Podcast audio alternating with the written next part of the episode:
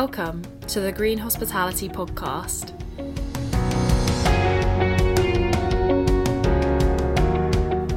Green Hospitality is an organisation with a primary mission to encourage businesses to work together and bring about innovative solutions to achieve the United Nations Sustainable Development Goals.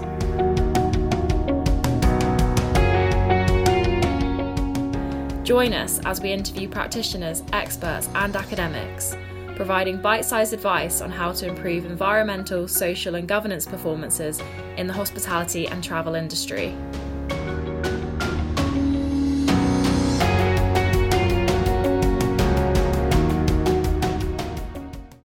Um, you can just introduce yourself, your full name, your position, and then the company as well, maybe specifically your area and your experience a little bit. So give us a little bit of a snapshot. Okay, so hello, my name is Richard Ekkebus. I am the Director of Culinary Operations and Food and Beverage at the Landmark Mandarin Oriental. I have been in Hong Kong for uh, 16 years now, was part of the pre-opening team of this hotel, so therefore I had quite a large impact on how we operate this hotel. As being a person from a Nordic country, I think we have, as part of our DNA, our environmental awareness. And of course, when I came to Hong Kong, uh, needless to say that it was a little bit of a culture shock. So, what I have tried over the uh, 16 years or up to 15 years that we operate the hotel is to uh, integrate some of the common and logical best practices we do in Nordic countries. And that has become part of the DNA of the Landmark Mandarin Oriental. The hotel itself, the Landmark Mandarin Oriental, is part of Mandarin Oriental Hotel Group and is owned by Hong Kong Lands. We have a hotel of uh, 113 rooms. We have one of the largest urban spas in Hong Kong. The hotel's portfolio has six restaurants and bars, which of course I look after. The most known restaurant is Amber, one of the uh, most iconic restaurants in, in Hong Kong. And that is my brainchild, but also my, my biggest occupancy in driving not only great culinary experiences, but also to operate the restaurant with a conscience. And that's basically uh, me and uh, the hotel I work for. Fantastic, great overview. So I'd like to ask you specifically today, we're going to talk about the food waste. We're going mm-hmm. to talk about different strategies that hotels and restaurants implement to combat food waste. And I'm wondering, how does Mandarin Oriental reduce its food waste? What strategies do you have in place? We have done a lot of things. I am the guy that's on this level always look at the glass half empty. So I'm actually much more interested in general what we're not doing yet and where we need to make improvements. But having said that, I'm overall a very positive guy. But that it, I think that's where I'm a little bit more critical towards ourselves and where I think that we can make more progress. I do believe that uh, we have made significant changes in how we operate our business, and that has been an organic growth over the last 15 years. And that has been really through intelligent, impactful, and responsible actions that we have put in place. I think the real desire of this hotel, which is the only hotel within the Mandarin Oriental group that operates under a platinum fan, is that we are an hotel where we trial run certain concepts and projects. So I would say that we are a forward thinking branch of the group and where we make big strides and big impacts and where we see that certain initiatives really function, they seem to become part of the direction that Mandarin Oriental Hotel Group wants to work in. And we have seen that in areas such as sustainable seafood, responsible procurement. We have seen that in areas such as eliminating single use plastic. And that is how we has grown as a business. If we look at Mandarin Oriental right now, there is definitely a true desire on the group level to act with responsibility. And that's why they have established a problem called Naturally Better, which is an umbrella of all our efforts towards promoting the well-being of our planet, of the communities, and also the individuals that live on the planet. There is a true desire within Mandarin Oriental and now also within Hong Kong Land and even within the conglomerate we are part of, Jardine, a true desire to make a difference and that sustainability becomes an integral part of our business module.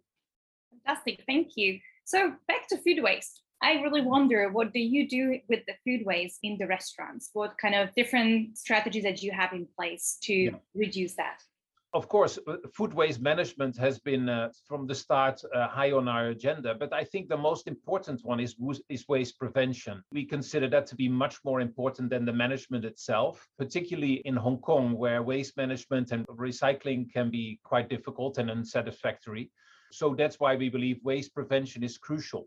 We uh, closely monitor our, our waste output on a daily basis. So we have daily reports. We have a, scales to receive our ingredients on a daily basis, but we also have scales to see what is leaving the building on a daily basis. And I think that is a very important way of measuring because then we work with uh, very interesting uh, spreadsheets, such as the one I have here, where we basically on a daily basis input the different categories of waste. That gives us an overview of our production of waste on a daily basis. That is divided through various formulas by the amount of covers we're doing, and that gives us different key performance indicators. And by doing that, we can really closely monitor how we manage our waste, what waste, what is our waste per cover, what is our recycled waste, what is the diverted rate of our waste. So this is a, a little bit labor intense. Having said that, it is for us a key tool to ensure that we have a full finger on the pulse of our waste generation. Through that, over the years to come, we have set every year a target of the percentage that we wanted to reduce in waste. And that target is not set just on property level, but also on the group level with Mandarin Oriental, that's 25% but we have been much more aggressive. If you just look at, for example, I have the report here for uh, July. The target was 25%, but we actually achieved 18.8% above the target. So our waste diversion rate was way higher, was 43.8% in July. So this is where we can see how we are performing. And then based on the waste, so we rate that in different categories. And based on that, we can see, okay, where do we need to work on? So we have done a lot of meaningful things. Of course, waste segregation, separating our waste in different categories is almost a given. We not only talk about metal, plastic, styrofoam, food waste, glass, paper, cardboard, oil, and electronics. All these elements are recycled where possible. But we do things such as oil recycling, and we have been doing that since 2011. So we work very closely with Dynamic Process International Limited. They recycle our waste oil. That waste oil is used in the Hong Kong harbor, where some of the boats are fueled on our frying oil. We have implemented over the years uh, water bottling facilities. So we eliminated the, the sales of imported mineral waters. And we have worked with the Swedish company called uh, Nordaq Fresh that bottling system has in 2020 alone has enabled us to divert more than 60,000 plastic bottles from the landfill, which is an equivalent of uh, more than 7,000 kilos of plastic waste. We have worked for more than six years on eliminating single-use plastics from our operations, which we completed last year. And that was a long process because as much as the desire was there to do that much earlier, I think the technology was not simply there to replace certain solutions within operations, such as cling film, vacuum pouches, certain bin liners, and also because there is very confusing terminology in this field where you sometimes think that you buy a compostable bag, but when you look further, you see that it is not particularly compostable in Hong Kong because we lack the facilities to do so. Now, since March 2021, we have eliminated more than 16 single-use plastic items from our operations, and we can say that in F&B, in the landmark, we are 100% single-use plastic free in our operations. So that is a big achievement, and that has contributed to waste reduction.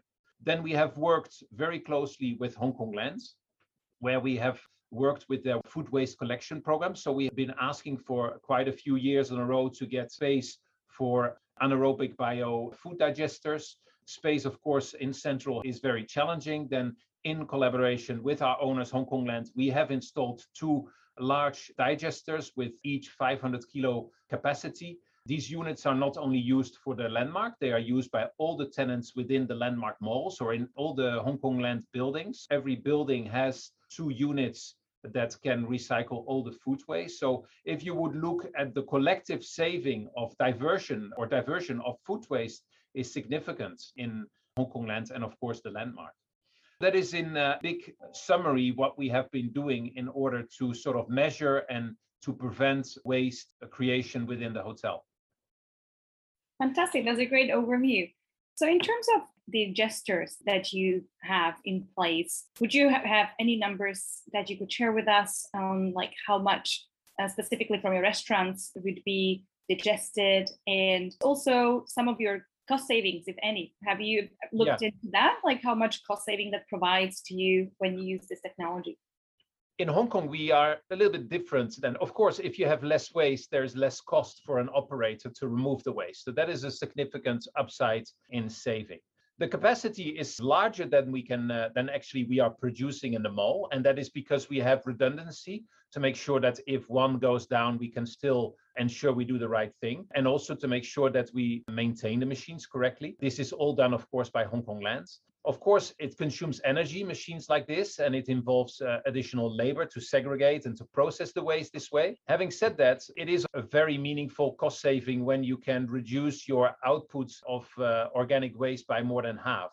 So I think the landfill reductions that it has given and the reductions in carbon dioxide and methane gas are significant if we look at just the landmark and the Hong Kong land properties together in terms of diversion. Having said that, of course, there are costs involved, capital expenditure that needs to be done. You might say that for a group like Hong Kong Land or Mandarin Oriental, that is a little bit easier than an independent restaurant. I do hope that Hong Kong one day make it mandatory for restaurant operators to have machines. Machines, uh, as we have in our building, come in all different sizes with all different levels of investment. There are also ways of leasing machines as such. So there's many solutions that are available. Having said that, I think that we tend to look at the broader picture that yes, maybe in some areas we have increased costs to do the right thing in waste management, but we are looking in the broader picture where we are also very focused on saving energy, saving water, which are also at the same time cost saving measures. And that these savings, instead of just bringing that to the bottom line could then be reattributed to other areas where you actually need a little bit more money. So it's just reorganizing and reshifting the way you basically spend money. The aim, of course, for any responsible business, and I mean responsible not only in the sense of responsible to our environment, but also responsible in terms of ensuring that your investors or your partners get a return on investment is to fully integrate sustainability into the business without a significant cost increase. And that is the ultimate goal. Thank you. Yeah, absolutely. I guess you need to really be strategic about it because, as you said, you cannot just do plain math like how much is machines going to cost me and then when is the return on, on investment, when I'm going to save the money, but then thinking more holistically where else I can save money so that I can afford this technology that ultimately is really helping me reduce the waste and impact on the environment. Yeah, absolutely. Now I'd like to ask actually a bit more about the challenges of implementing mm-hmm. this technology from a perspective of not only implementation but also operation of a technology. You already mentioned the human capital that you need. You need somebody to operate the machine, but mm. I believe there will be maybe other such challenges or similar challenges when it comes to operating and having this kind of technology? And how are you overcoming those challenges? Well, besides the capital investment, we have spent significant time and energy in developing the policy and procedure. Just putting a machine there is not going to cut it. First of all, you need to basically build the food waste collection exercise, you know, your bin setup, the location, the different signage to make sure that staff fully understand, to uh, develop policy, which you can use for, as a training tool uh, to create different posters and instructions to make sure that certain practices are reinforced the amount of time that we have spent on training and still do on training to make sure that staff fully understand what the right practice is. Because again, as mentioned, as much as you, when you're born and raised maybe in Northern Europe, these practices are really common sense. In Hong Kong, it is a pretty new concept. So you see that you need to explain to everybody here how the waste collection and the waste segregation takes place. That is a lot of work. The initial setup is a lot of work. The initial training and the constant training and retraining is a lot of work. The biggest problem was really where you're in Hong Kong, where real estate is expensive and space is expensive, is to find space where you can properly segregate waste and where you can have a setup for the machinery that you need for the waste collection and for the biodigesters of course, Hong Kong Land supported us fully and took full ownership in finding that space in the, the B2 areas of this building. And their support, to be quite frankly, has been key in the success of this project. Because without that, where would have been able to have such a setup to do the right thing in terms of waste management? I think the positive side of all this is that through driving these changes, we were not only to accomplish change within our four walls, but also we were able to pollinate two larger companies, Mandarin Oriental and Hong Kong Land. And I think that is the very powerful. And then I also forget that through the training and so forth that we're doing, we are influencing staff behavior because they go back home and they say, okay, what can I do at my little level in terms of waste segregation and waste management? So that, that has been very powerful. Another challenge, of course, is any machinery has a write-off period. So you need to re-forecast investments 10, 15 years along the line based on the machine that you have purchased, based on the setup that you have yourself acquired. As mentioned, we have a setup of two machines of 500 kilo capacity per day, so 1,000 kilo, which has significant redundancy, and therefore the lifespan of that machine would be extended considerably. The fact that you have two setups also would enable you to have a seamless integrated maintenance program to extend again to extend the lifespan. But if we look at the current state of our environment and that of global warming i think that the real problem is that if we do not make a chance a change that we are on the path of self-destruction. And i do believe that every business now has to make these significant changes. And everybody always asks me what did you save money or where did you what did it cost? I think that to be quite frankly what i always repeated is that there is nothing really to gain right now but everything to lose tomorrow. And i think that that is where we need to hold on to.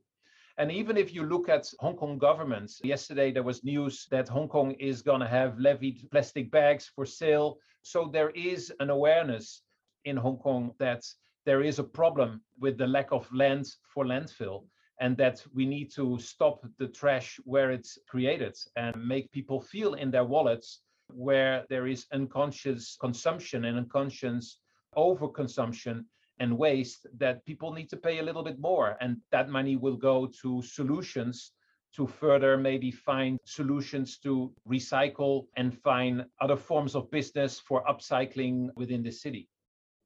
Fantastic. Yeah, absolutely. We just had earlier today, just finished half an hour, a conversation with about 30 stakeholders from the from the society, from hotels and mm-hmm. F&Bs on the single-use plastic tableware ban.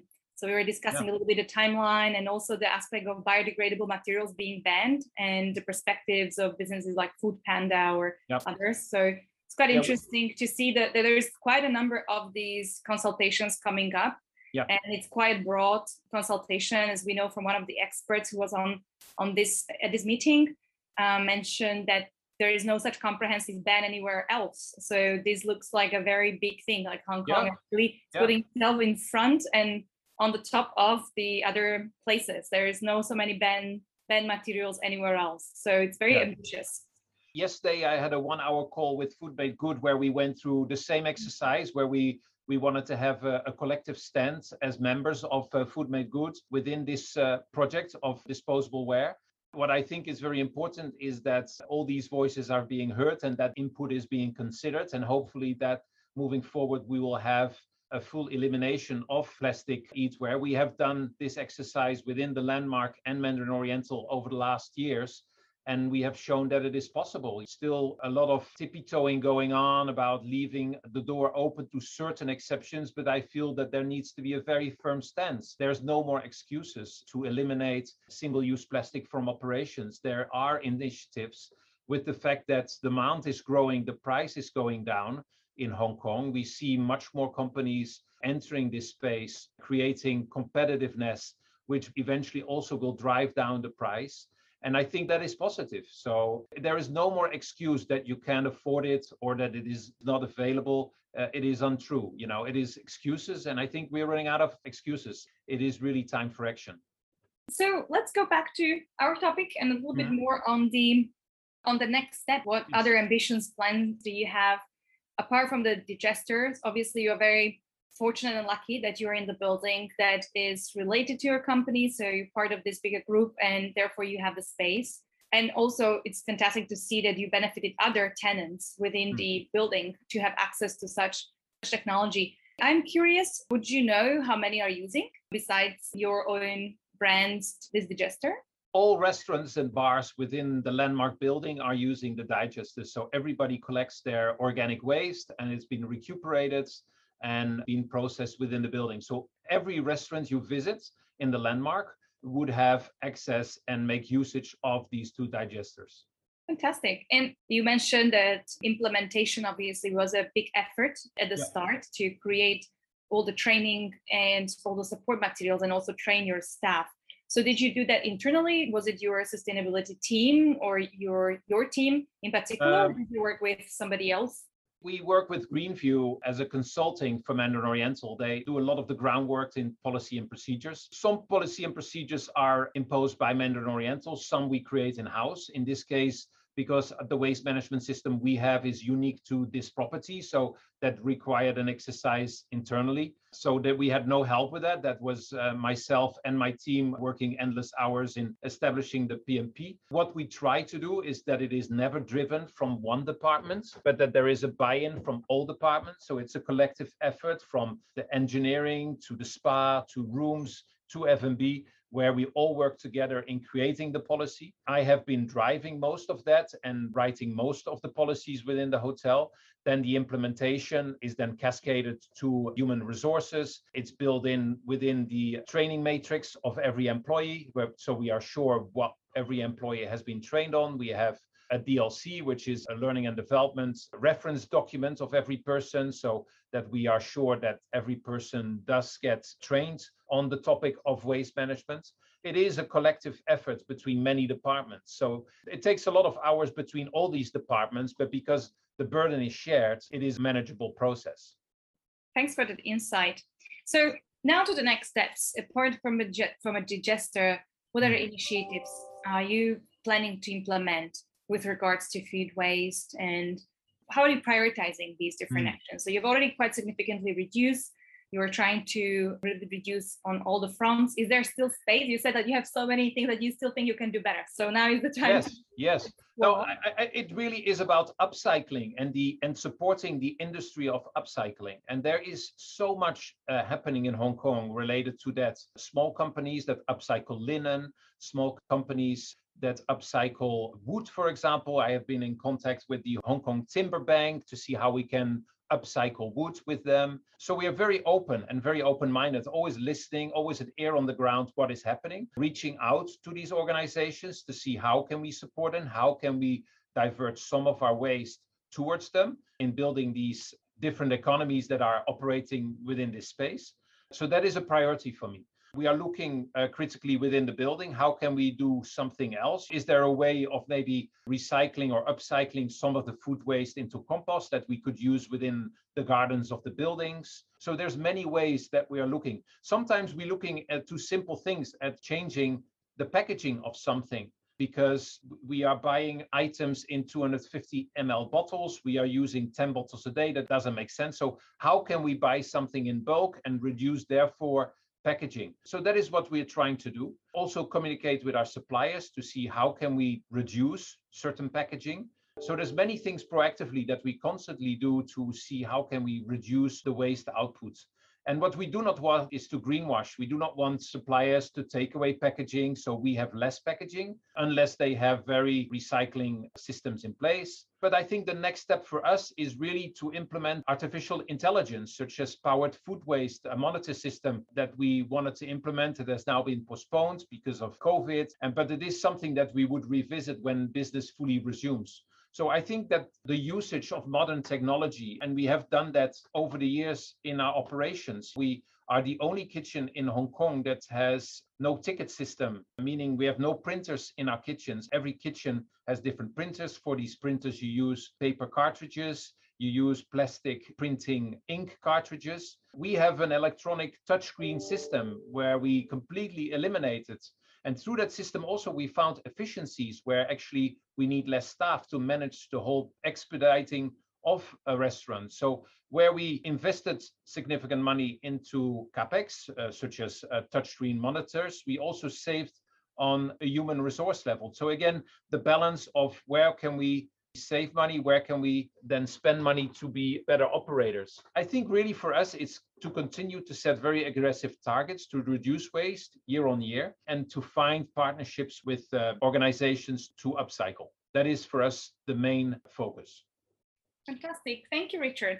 Do you have anything else that you want to say? Again, every time I hear the same, you guys are part of a big hotel, so it's easy talking. I remind people that we are still part of a business, besides the fact that we have, of course, maybe more financial means behind us as we are part of a conglomerate, we still need to make financial sense. We have also a much more robust core to as part of our cost structure but that it is feasible to make these changes and that there's many solutions to make this financially work within your uh, operation and as i mentioned before that i think that we're running out of excuses and that everybody needs to get on in making these important changes I think we should not wait till government is catching up with us because I do believe with all the initiatives that we have seen over the last few weeks is that they're catching up quicker than we probably then be able to uh, adjust to. So I think that if you do not jump on the bandwagon now, it's going to be maybe much more complicated or much more expensive by the time that uh, legislation is falling in place. Yeah, I agree. I mean, we see the movement and we see a lot of more, lot more interest also from restaurants that probably previously didn't have so much going on. They're really keen and interested in doing more. I think they're still struggling a little bit with, with time and resources in terms of human resources, maybe not so much on the cost side, but it's like where I'm going to find the time to go and research, especially for smaller restaurants, it is a big issue. Yep. That we see that they don't even have enough the knowledge and anybody behind them. So it would be on their own initiative on top of their operational things to really work on which I understand can be very complicated, especially for smaller entrepreneurs. So I think as an operator is looking into where you have those team members that are passionate about it. I'm very lucky. I have quite a few people in my team. Uh, Thibaut, who is one of our directors. We have Janina, one of our system managers, extremely passionate about sustainability. And they do help to push a lot of the work together with me. And then what I think is really key is to have the buy in of the team. Sustainability cannot be driven by two or three people within an organization, it, it is the power of more. And maybe if three people try to promote a perfect system is not moving as fast as uh, 350 people in this building trying to move an imperfect system. And that is where you can make significant change, in my opinion. How would you motivate all your staff? Do you do like interactions with them or do you uh, like yeah, workshops yeah. with them? We do many things. We do, for example, in our, Hong Kong is a very protein heavy city we do a Green Monday where we only serve vegan foods in our canteen. And that was received with a little bit of resistance, to be uh, quite frankly. But on the table, we have uh, little pan cards where we have the messaging why we have to make a change. We also explained that it was not for us to save money. It was also for us to save the planet. And on top of that, to be able to buy better meat. So when they would eat some meat or some fish, they would be guaranteed to eat a sustainably caught fish they would be able to eat eggs that are cage free and that they had meat that is growth hormone and antibiotic free. We talk about things such as, uh, you know, that Hong Kong is the largest consumer of Brazilian beef and that if they see images of a burning forest in uh, the Amazon, is that they actually are daily responsible for that. And, and I believe that through this messaging that you need to keep freshened up on a daily basis or on a weekly basis, is you get an understanding and a buy-in. And what we do, we communicate in two languages, in Cantonese and in English, so it is understood by every single person within the building. And I think if you drip feed this on a constant basis and make people aware, make this part of our move-in program, so every employee that is hired by Mandarin Oriental goes through a move-in program, which is our brain, our, our Mandarin Oriental brainwashing is to put people into the Mandarin Oriental mode and make that part, you know, the messaging on sustainability, not just talking about servicing and safety, but also talk about sustainability. And that becomes an integral part of your messaging towards the staff.